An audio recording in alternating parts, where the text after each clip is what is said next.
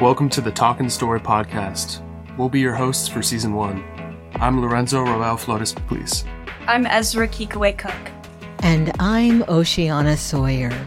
In this space, as people of the global majority, we reflect on our experiences living here in Jefferson County, a semi rural region of the Olympic Peninsula, which is primarily white folks. This is us talking to us, about us, for us.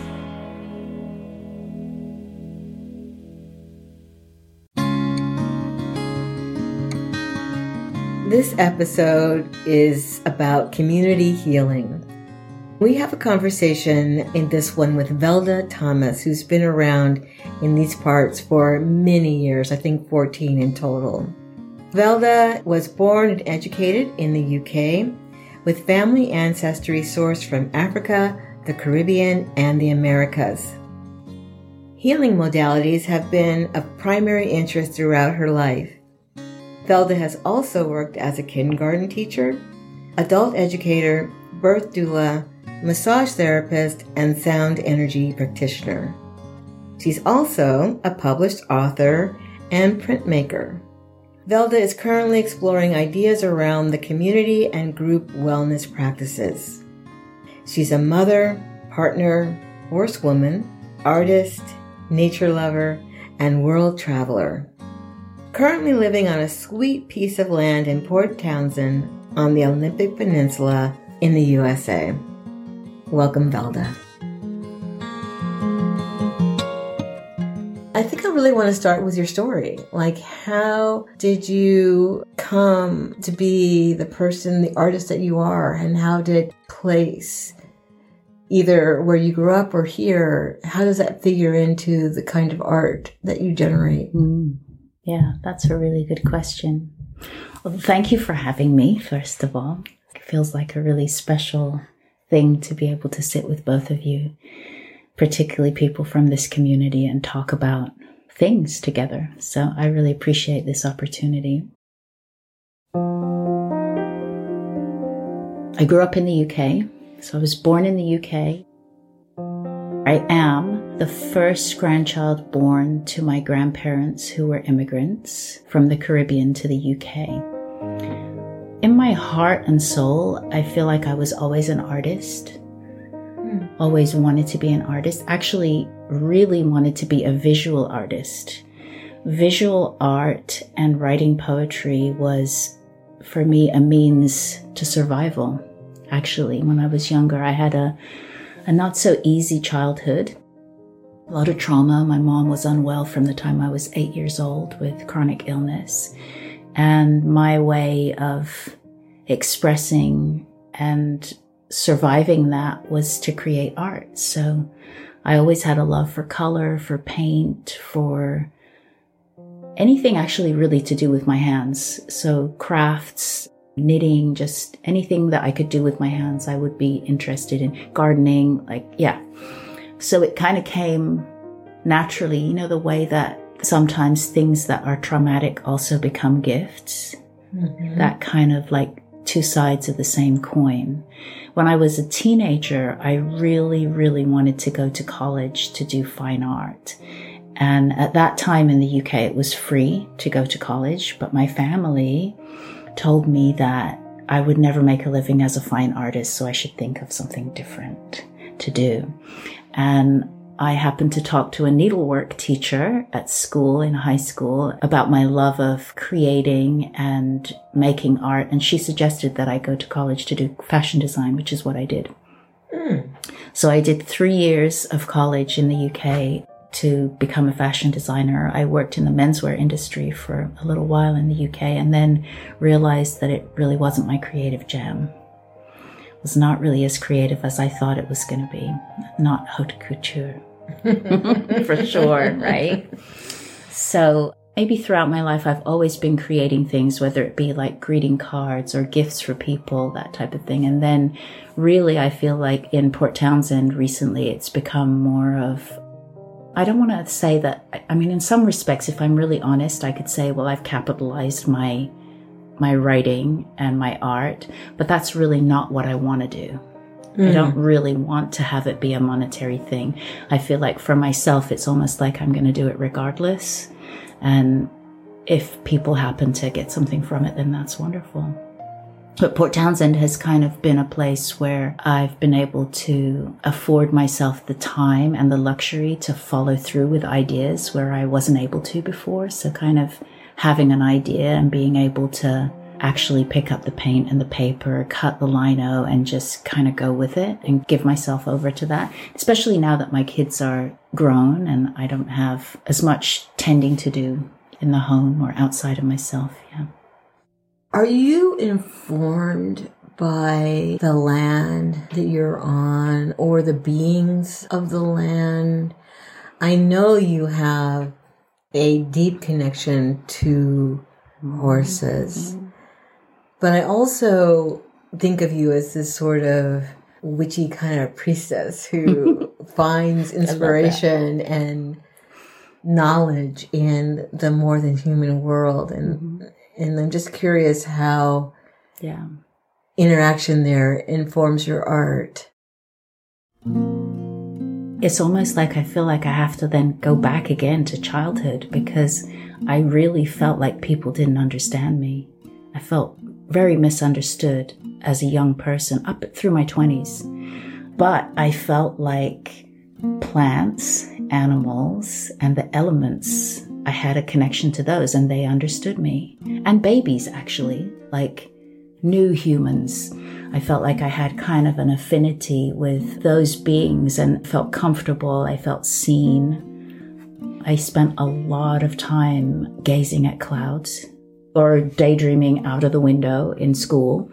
Like I was oftentimes kind of like, what are you doing? Get, get back into the classroom. You've got your head stuck in the clouds. You're just living in your own bubble. Kind of, those were things that were often said about me. And I really did feel kind of like, yeah, less affinity with humans and particularly adults. Mm-hmm. And more connection, more ease, more understanding by other than human kin. And then I feel like, you know, that also has its time where it kind of goes to sleep and then it comes back again and goes to sleep, it comes back again. I guess it's been a thread that I've followed. So when there's been an impulse to kind of connect in that way to land, when I say it's kind of like in that way, what do I mean when I say that? When I say connect in that way, I think what I'm talking about is full body sensory listening, getting your bare feet on the earth and allowing yourself to feel things and maybe even not filtering like feeling feeling into your heart and hearing maybe words or feelings that I think sometimes as people we, we're like doubting that that's even real but I mm-hmm. don't doubt that. I kind of feel like my dream life is real and that that I connect to is real for me. So I trust in that. And it's brought me a lot of comfort in my life actually and a sense of deep embodiment.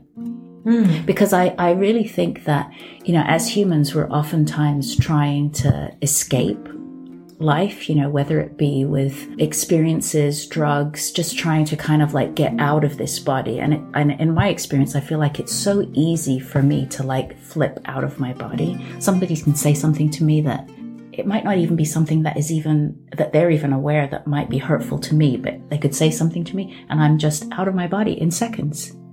It's really easy to pop out of my body. It's really hard to be fully embodied in this body with my feet anchored to the earth. Hmm. So i feel like my practice has been like what can i do to be fully embodied? And the only way that i know to be fully embodied is to feel to allow myself to feel all that is coming through and then if I'm lucky, I can put words to it or images to it, or there's a memory that I can make into art of some sort.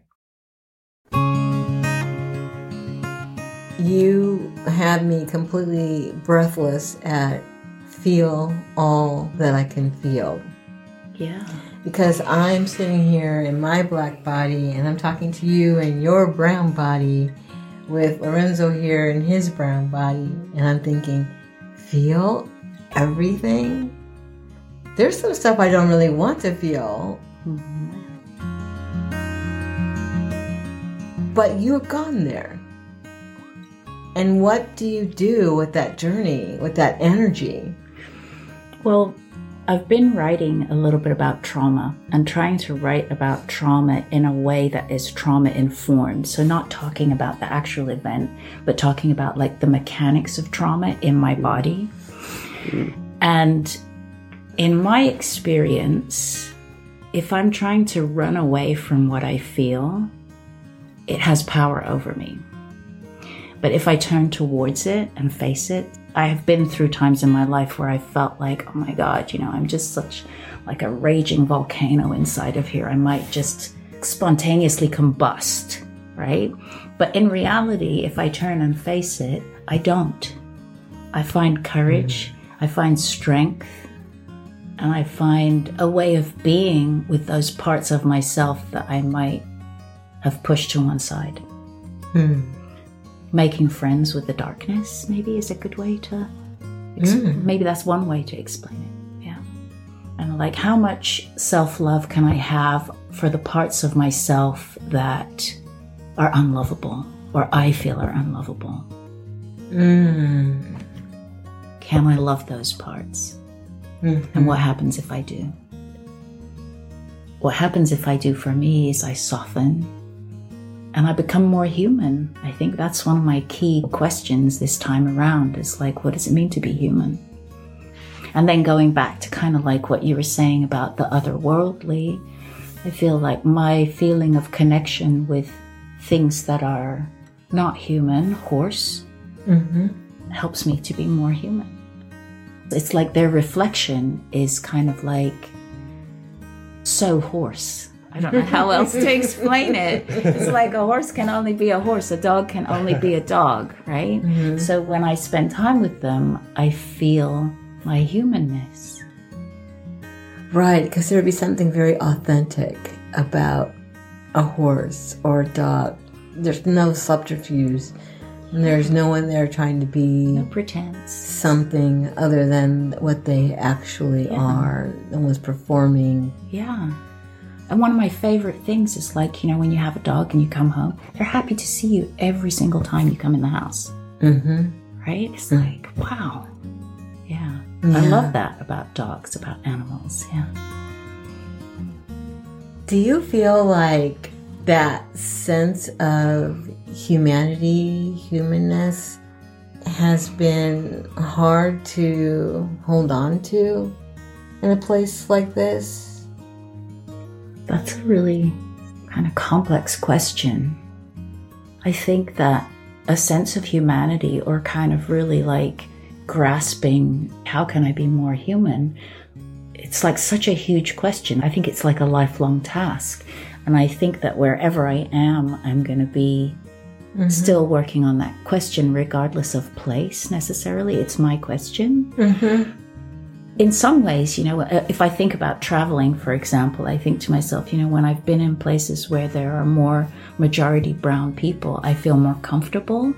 I feel like I have more access to my muse and my creativity. It's like it's on the surface more because I can relax because everybody around me looks like me. Mm-hmm. So there is a sense of maybe a veil or something that maybe is present in this particular environment. But I think it's also kind of like, oh, you know, how how can I be human here? How can I be more human here? Of course, there's always going to be things that happen to you where you think to yourself, wow, that really was not a humane thing to do. Mm-hmm. Yeah.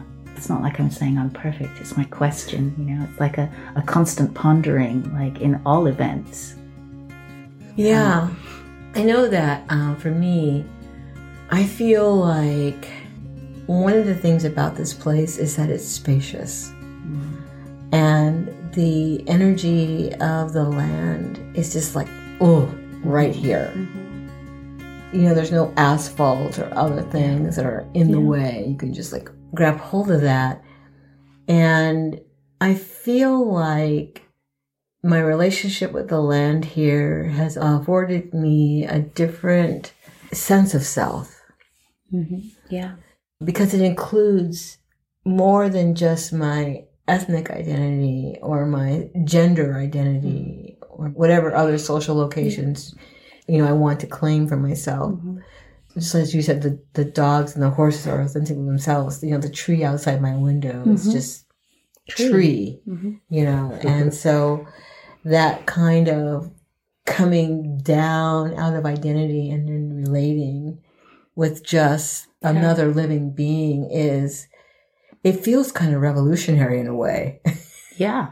Yeah. I mean, I grew up in very urban environments, kind of inner city, urban places.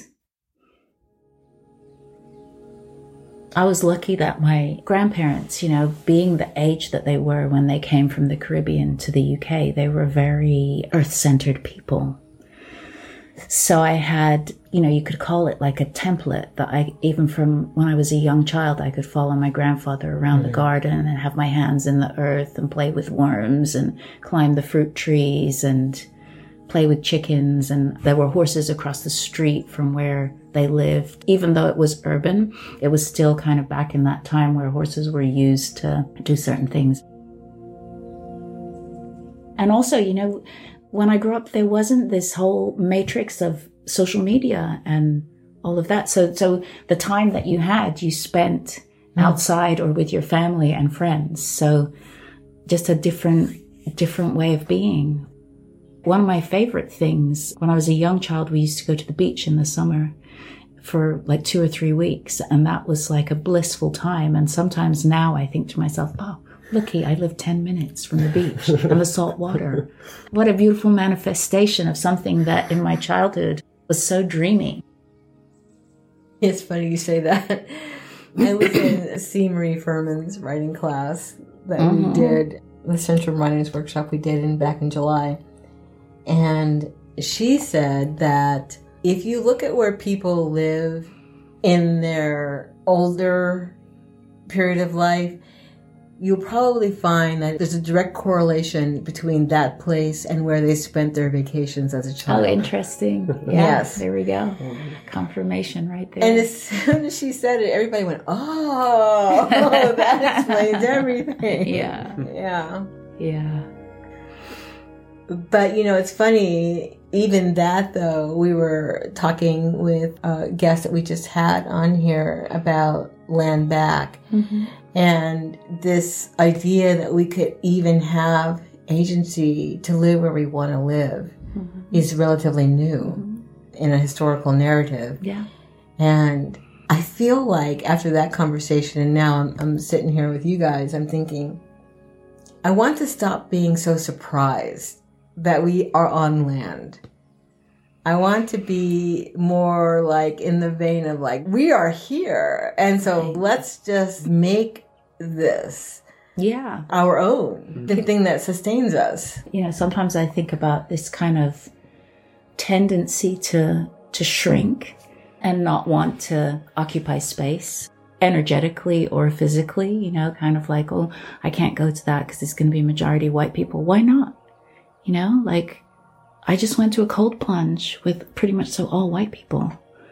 It's like I feel like the water is mine too. Hmm. There you go. Yeah. And it's easier for me to be in the water with a group of people and stay in that cold water for a period of time than it is to do it by myself. So, hey, I'm going to tap into that collective energetics that's right there available to me. Yeah. yeah. And yeah, sometimes there'll be stupid people that say stupid things. But hey, You're there. I'm there. getting the same Doing information. That's Yeah. right. So I wrote this poem because I have been pondering what it means to be individual and in community. And the, I guess the wondering started happening when I took a trip to Virginia. And when I came back, I was like, how does family become community? Or how can community start to feel like family? What would be the components that would make being involved in community feel like you're part of a family? So I wrote this poem. For the benefit of all. When community becomes family, facing life's hardships, holding on to one another with hope for the future, finding peace through laughter for the benefit of us all, A herd of Mustang, alert and alive with split second reactions, rippling into one another, for the survival and benefit of all. The bone known migration of a million wildebeest, moving together, finding fresh grassland for the benefit of all. A murmuration of birds that dance and never collide, supporting one another in protecting roosting sites for the benefit of all. A whole colony of honeybees swarming, taking the chance to expand into new territory in order to thrive for the benefit of all. Fish shoaling appear as one, creating safety in numbers. Group protection from predators for the benefit of all. Dolphins leaping, collecting, finding wisdom as they joyfully soar, sing, and gather, nurturing and caring for one another for the benefit of all. How do we humans move, repair, and restore ourselves for the benefit of us all? Predators sinking into nonviolence, aiming to violate nothing in thought, word, or deed. Let us keep searching because we are Earth and have not found us. Not yet.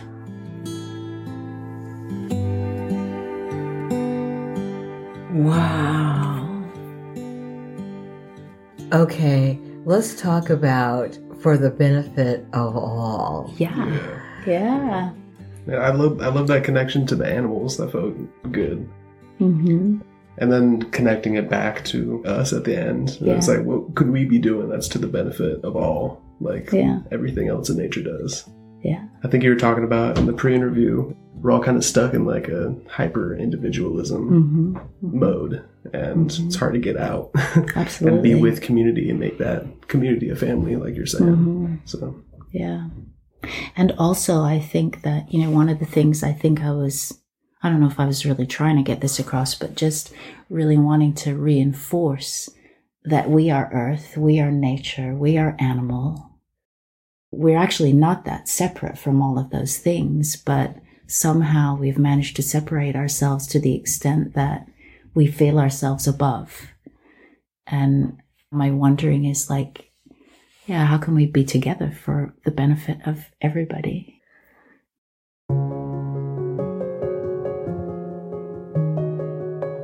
This is one of the things I've been contemplating. Mm-hmm. When we say the benefit of all, the way that you constructed the poem was you um, talked about individual beings in a species Mm-hmm.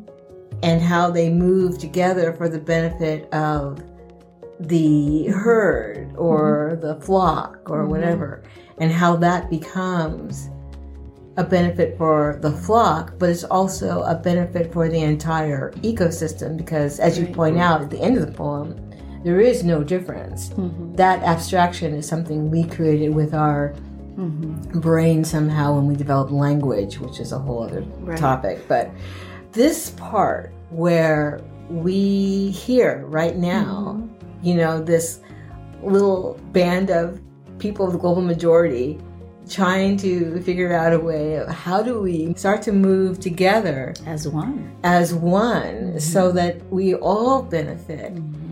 And what I've been talking about to people in the larger community is you actually want us to succeed Right. because if we succeed, you know you can and you will. mm-hmm. mm-hmm. Because I know you have this concept of like communal wellness versus individual wellness. Can you like say more yeah. about that? Absolutely, yeah. I mean, I have for the past, well, we can just say like for my whole life until now, I have been focused on working with individuals Right. who come to me and they pay me by the hour to body work, sound healing, any kind of number of energy work, shamanic work, whatever it is. And right now my desire is to to explore what the possibility is for wellness within groups and particularly within groups of people of the global majority at this time. That's what i'm interested in. So, my thought is say, for example, we're talking about having a cold dip next week with people of the global majority. What does it look like for us to be together, to be in the water? The water itself is kind of a, a conductor of energy.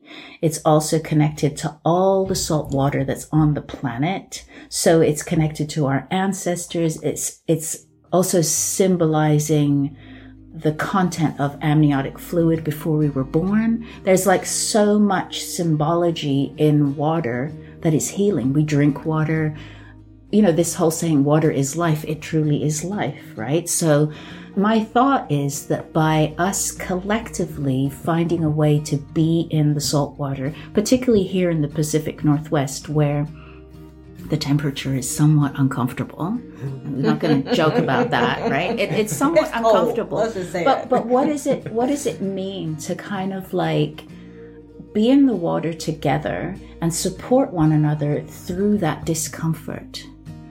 It's easier to do things together than it is alone. Is the message right? Mm. So if we can be together, we can surmount things that we can't surmount by ourselves. And I'm just using the example of cold water to be one of those things that hopefully would then transfer to our lives outside of the water, even though we may only be in it for three minutes together. But looking at one another, feeling one another's energy, and feeling the vitality within our group that might come from that one act. Mm-hmm. So this is one of my interests in exploring water, and I think it would be a whole other conversation to really talk about the history of the diaspora in water. Black diaspora in water is a whole other conversation that is a little, maybe a little too much to get into right here and now. But I also think that, you know, what does it look like if we plan a hike together or we we have these somatic experiences that could be strengthening to our system that can help us live together and also help us hopefully deal with health issues because you know metabolic issues are kind of the core of PGM community you know diabetes weight gain inflammation like all of these things are prevalent and if there's a simple way that we can do something together to get a handle on that, then I'm all for it. Oh my God, you said so many things I want to unpack. First of all, let's just start with you said symbology of water, which I I know that you meant that on one level, but I also know you that water is not a symbol. Everything you said about water is just true. Like water is conductive. Totally. Water is amniotic fluid. Mm-hmm. Water is life. Mm-hmm. And we in our human bodies are cellularly 99% water. Right. So this is not even an abstraction. It's not an It's not even a, symbolic thing. It's mm-hmm. actually just real. Yeah. And as you were talking, the other place I went to was because you and I talked this morning about my malaise at the moment mm-hmm. around you know the fires, the air, what's happening with orcas, mm-hmm. and honestly, this thing with Fukushima releasing so-called treated radioactive water now into the Pacific, into a system, a closed system. Mm-hmm. Okay, mm-hmm. and I just had this idea, this flash that maybe black brown bodies in the Salish Sea could be a way to, in a fractal sense, heal what's coming. Absolutely. With this. Yeah, it's going to be reciprocal. It's, mm-hmm. it's going to be reciprocal. It's kind of like, I feel like it's an act of personal reclamation to say, I belong in this water. I'm comfortable in this water. I'm going to be in this water because I am part water. And of course, that's going to have a ripple effect out into the environment, right? In some way. Yeah. Mm-hmm, You know, I feel like being in the water, we're mammals. I don't know how many miles whale sounds can travel, but singing in the water, the water is a transporter of sound as well. So, yeah. Yeah. And then this other piece you brought up around how us being in the water, we develop a muscle mm-hmm. around how we can be in hard times with each other mm-hmm. and make it through. It's not a strategy. It's not like some objectives. If we do X, A, B, and C, then we together can become a strong community. Just that literal sense of mm-hmm. We don't We even have to talk about it. Yeah, we don't even have to talk about the fact that we're building the muscle. We're just kind of like, you know what? We can do hard things together. And this is uncomfortable right now, but we're going to stick with it. It's just cold for three minutes or more if you can. If it feels good to you, more. If it doesn't, then you get out. You know? oh, I just love the way you just said that. It's just cold. Yeah. It's just money. hmm It's just land. It's just energy Mhm. is ultimately what you're saying Yeah. here. And to have some agency around like Mm-hmm. energy. And it's also like you were talking this morning about a reset, you know, kind of having it be something that because it's a somatic experience, it's going to pull all of that energy into your center to be with it. And then when you get out, you'll release it. So it's kind of like also a, a clarifying, I was going to say like a baptism, almost like we're getting into the water. We're having an intention. We're doing this thing together and we're going to be different when we get out in some way. Mm.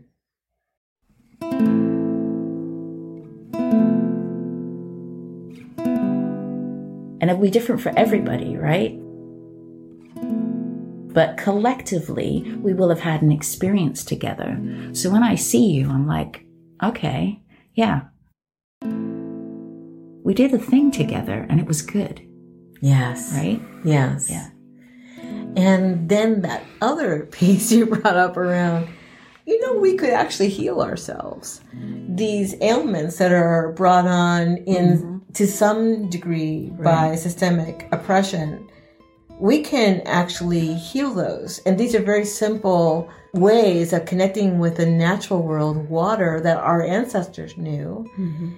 And other beings around us right here know to do that. We could just tap into that and do that. Yeah, we've forgotten a lot. We've forgotten so much. You know, mm. it's like, how can we remember what's good for us? You know, I was talking to Eileen the other day and we were talking about these old time remedies, and I was telling her how, you know, the really disgusting tasting remedies that my grandmother used to make me have on a daily basis castor oil, cod liver oil mixed with orange juice, or, the, you know, something to kind of try and make it palatable. It was disgusting. But this was what she had brought with her that she knew was good for health Mm-hmm.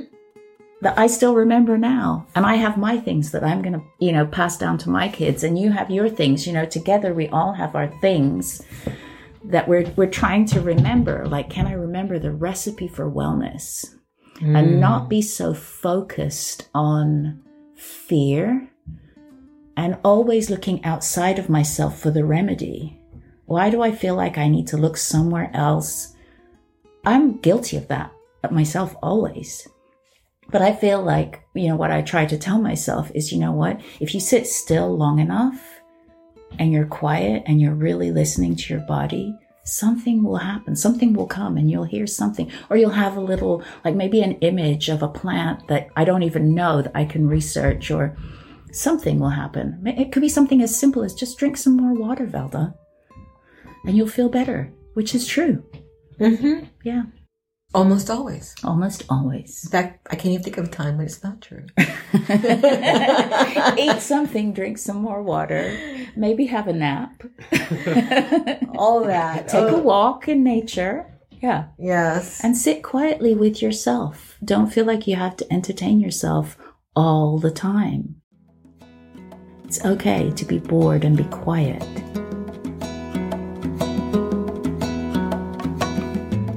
And so, what is the leap, the benefit that occurs when we shift from an individual mindset of wellness? I mean, that's a whole statement right there to unpack. Like, how is that even possible? Mm. First of all, I want to say that the other thing that I feel committed to right now is offering things that don't cost people money.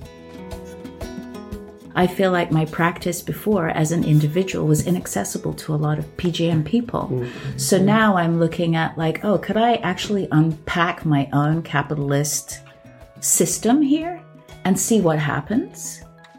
Because maybe maybe if I unpack my capitalist system and I'm more in the flow with what is really true to me, then abundance will come somehow. Right? That's the other part of this kind of community wellness thing is I don't want to charge people money for what I'm doing right now. Oh, I'm so glad you mentioned this because I put this in the last email for the potluck because I've been looking at the new economy models. And a lot of them are based on this. It's not just African, but I know it's a piece of Africanity, mm-hmm. this reciprocity mm-hmm. and circularity. Mm-hmm. So, like, I want at our Sunday potlucks to be not just about food, but whatever surplus you have, hmm. bring it. Resources. Yeah. Let's keep it in circulation Right. because the new economy is not going to be based on money because that's an abstraction. Mm-hmm. Mm-hmm. Yeah. Of course, you know, there's a part of all of us, we need money to live, right? We got to buy food or we got to pay our bills. We do need a certain amount of money. So, you know, for me right now, it's like just this week, I was asked to do a, a few things. And I was like, you know, if I can bring my horse deck and I can sell my horse deck, then I won't charge you anything for doing the event. But if I can sell some of these things there, then that works for me because I already have that product. But I feel like in the realms of community wellness, wellness, just like art, culture, should be accessible to anybody that wants it. Hmm. Education should be accessible to anyone that wants it. It shouldn't be that I want to be educated and I have to pay $300,000 to get it. If you feel like your calling is to be this and you need that education to get it, you shouldn't have to pay for it if it's your life's calling, your vocation in your life, right?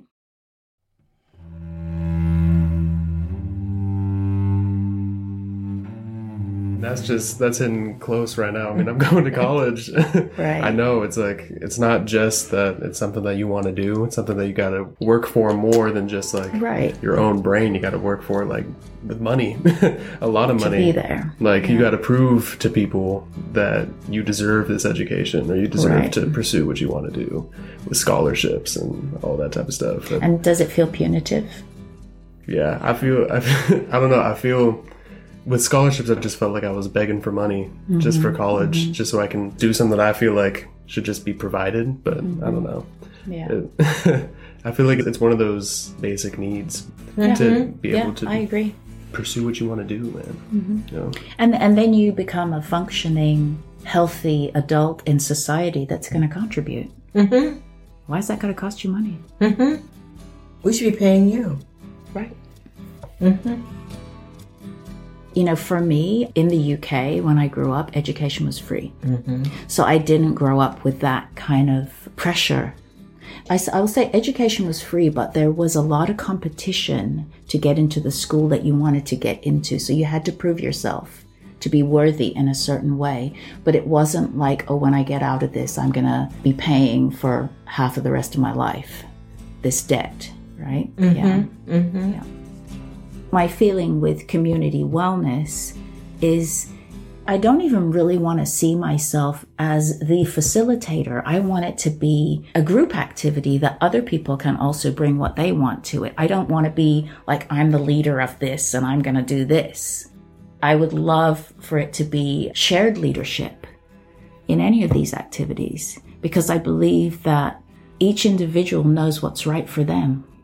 You know, deep inside they do. Sometimes you just need a little, you know, remembering. Sometimes you have to awaken the remembering. How do we cultivate that sense of listening to yourself, listening for what is actually right and true for you to do, whether it's wellness or anything? The first thing that comes up for me is trust. Hmm. Like, do we trust ourselves? Do we trust that? And that comes back to am I looking outside of myself for an answer? Right? So, do I trust that I have the answer inside of me that is right for me in the moment? And sometimes, of course, you might need someone to bounce some things off of. But for me, I feel like I do trust. You know how we talk about like gut instinct or something just felt right to kind of like really follow those impulses. It just felt right. Like sometimes I feel like, oh, you know, I've had my finger in a lot of pies this lifetime around. But I think everything that I have done is fed into who I am now Mm. and who I'm becoming. Nothing is wasted. It's grateful for all of the things that I've learned and all of the experiences that I've had that have made me who I am now. I mean, I, when I think about trust, I think about things like, for example, years ago in Port Townsend, I went into the co op and I saw this poster on the notice board, and it was a poster of a coyote's face. And underneath it just said shamanism and a number. And I was looking at that poster for minutes. I was like, wow, okay, that something about this is really attractive to me. I don't know what it is. And at the time, I was having experiences with horses where I felt like they were telling me things. And I was a little distrustful of that because there is that fine line of like, oh, you're hearing voices, you're bordering on psychotic. Like, you know what I mean? It's, it's, it could be a fine thing, right? yeah, yeah. So, but what I did was I, I looked at the poster for a little bit. I wrote down the number and I thought, okay, I'm going to call this number. So I called the number. I spoke to the guy who was offering a course in shamanism on Marrowstone Island. And I said to myself, hmm, you know, this could be something that could be interesting to me. I told him about my experiences with horses and he kind of validated them, but said that, you know, the course was not specifically about like animal communication in particular, but there might be some things that might interest me. So I signed up to do the course and I did a three year part time training with this man in shamanic studies. And eventually he left the area. But what that led me to was through doing that course, I met a woman who lives in Port Angeles named Vicky Dodd, who teaches vocal sound for medicine. So that led to that. So I guess what I'm saying is if you trust and you step into the stream, it will lead to mm-hmm. other things that you can follow that may eventually lead to something. So then I worked with sound for a while, and then I was like, you know, I need to know more about the human body. I want to know more about the human body. I think I'm going to become a massage therapist. They're like, what are you talking about? You want to be a massage therapist now? I'm like, yeah. Because in some ways, massage is like a gateway drug to any other healing modality. People will come and they know massage, they'll sign up for it. So my idea was I'll practice massage and then that will lead me to practicing sound and energy work with people and eventually shamanic work with people. But what ended up happening for me was I got kind of stuck in the massage track because it's hard for people when they experience that, it's hard for them to shift to other things. But I guess I guess what I'm saying is that being willing to be present within your own evolution. I think that's what I want to say. Hmm. Like I'm an ever evolving being. I'm not the same person that I was yesterday that I am today, even an hour ago that I am now. So if I can be with that continual change and evolution in my body and my being, I've lived a good life, right? I think so. Yeah. You know, and, and of course, there were other things that came off those avenues. And now here I am saying, well, I want to focus on art and writing and community wellness. And if I can be with horses, I like that too. What visions do you have for group community wellness in our own PGM community here, mm-hmm. as opposed to like our me against the world capitalistic mm-hmm. mindset? What we were talking about earlier. I'm interested in where do you see yourself in that sort of future? Yeah. I feel like we've had some obstacles with getting our first cold dip happening. It will happen eventually. So it's like we, we haven't been in the water together yet. So I feel like my intention will be to feel into that and also not to have it be my agenda, but to meet what people want.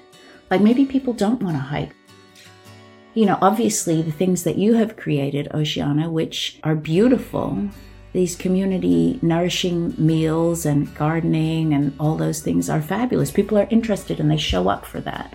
So it's kind of like, what are people willing to show up for? And what's going to feel good in being together? You know, how can we feel good together? Mm. I think the focus for me is definitely on somatic experience. So I would love to do something like build a sauna and have a community sauna. That would be amazing. Yes. I say yes to that. Okay. so I am thinking about health and wellness and like strengthening our physical. I guess if you strengthen the physical, you're also strengthening other emotional, mental, spiritual. But yeah, kind of like looking at that as a beginning of like physical, somatic experience together. And then seeing what people show up for, what they're interested in, and where that might go. Yeah. And different people may be interested in different things. Like the other day, I was kind of like, wow, you know, we've got six bicycles sitting here at our house. Maybe we could take a bike ride together. You know? Or maybe it's like we can take some longer walks or just different things that might feel good. Yeah. That's such a good idea. Like just announce a hike. Yeah, I'm down with the PGM. You would be down. Yeah. That'd be kind of fun, that's right? a great yeah. idea. I like the bike ride idea uh-huh, too. I have yeah. a bike that's gathering dust. Yeah, exactly. yeah. So kind of like getting our bodies moving and being together in that. Yeah. And mm-hmm. supporting one another in that because not everybody is going to have the same physical capacity, but we, you know, figure it out. We can make it work. Yeah. You know, it's funny when you say that because one of the things I've noticed in the dinners and anything else I've done here is I always start with this might not work. Hmm. I'm starting to overuse this word experiment now. Mm-hmm. this might not work, mm-hmm. but you try it, mm-hmm. and then a few people might join you, but then the word gets out. Like, you know, this was pretty good. You might want to go to the next one. So I think that it's worth trying anything. Mm-hmm. And it doesn't even matter who shows up. If you just do Yeah. you, Exactly. Yeah. then people will join or they won't. It doesn't Yeah. matter. You're still doing you. Mhm. And then I think the word ripples out from there. Yeah. Yeah. I also kind of like the idea of, I guess I would call it home visits, like a group of people that just go visiting people. I kind of like that idea because I feel like sometimes one on one connection can then lead to your community connection. But if you don't have connection with a person, you might not come out, especially because we're coming out of this tremendously isolated period of time that we've been in.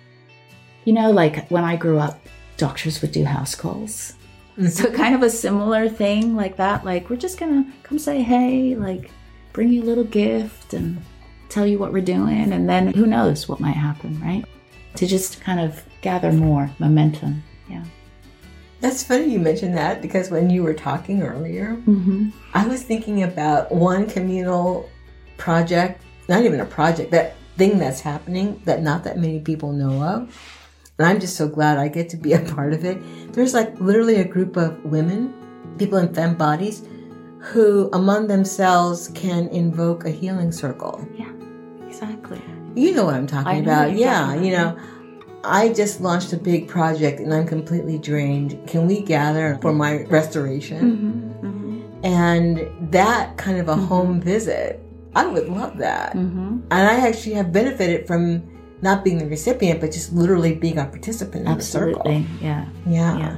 Because one thing that I know from working with bodies is that what I find in your body is also in me. Yeah. It's not exclusive, it's both. So, you know, when I hear something in your body, it is absolutely applicable to my own being. hmm Well, thank you so much. You're welcome. This has been such a rich conversation. Yeah, I'm so completely welcome. inspired. I'm like popping off with things to start now. Thank you, Good. Velda. You're welcome. You're so welcome. for the benefit of all. Mm. Well, leave it to Velda to take beloved community to a whole new level. What a wonderful meandering journey through all the ways that we reclaim, recover ourselves, and how the capacity for resourcing is exponentially expanded when we do it together. Next up is a very special conversation, which is appropriately, although coincidentally timed. It drops next week, the day after the day of mourning. Some people call it Thanksgiving and don't even try to sell us on a day of gratitude. uh uh-uh, uh, not this crew. We will be talking with Chastity, Jess, and Naomi in our final episode, Land Back Reparations. I hope you'll join us.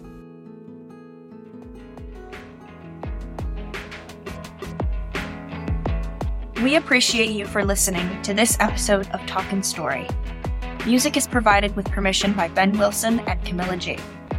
Talkin' Story is a project of Well Organized and has enjoyed the support of the Port Townsend Arts Commission, Jefferson Community Foundation, Finnriver Farm and Cidery, and the Community Equity Initiative, as well as private, in kind, and monetary donations.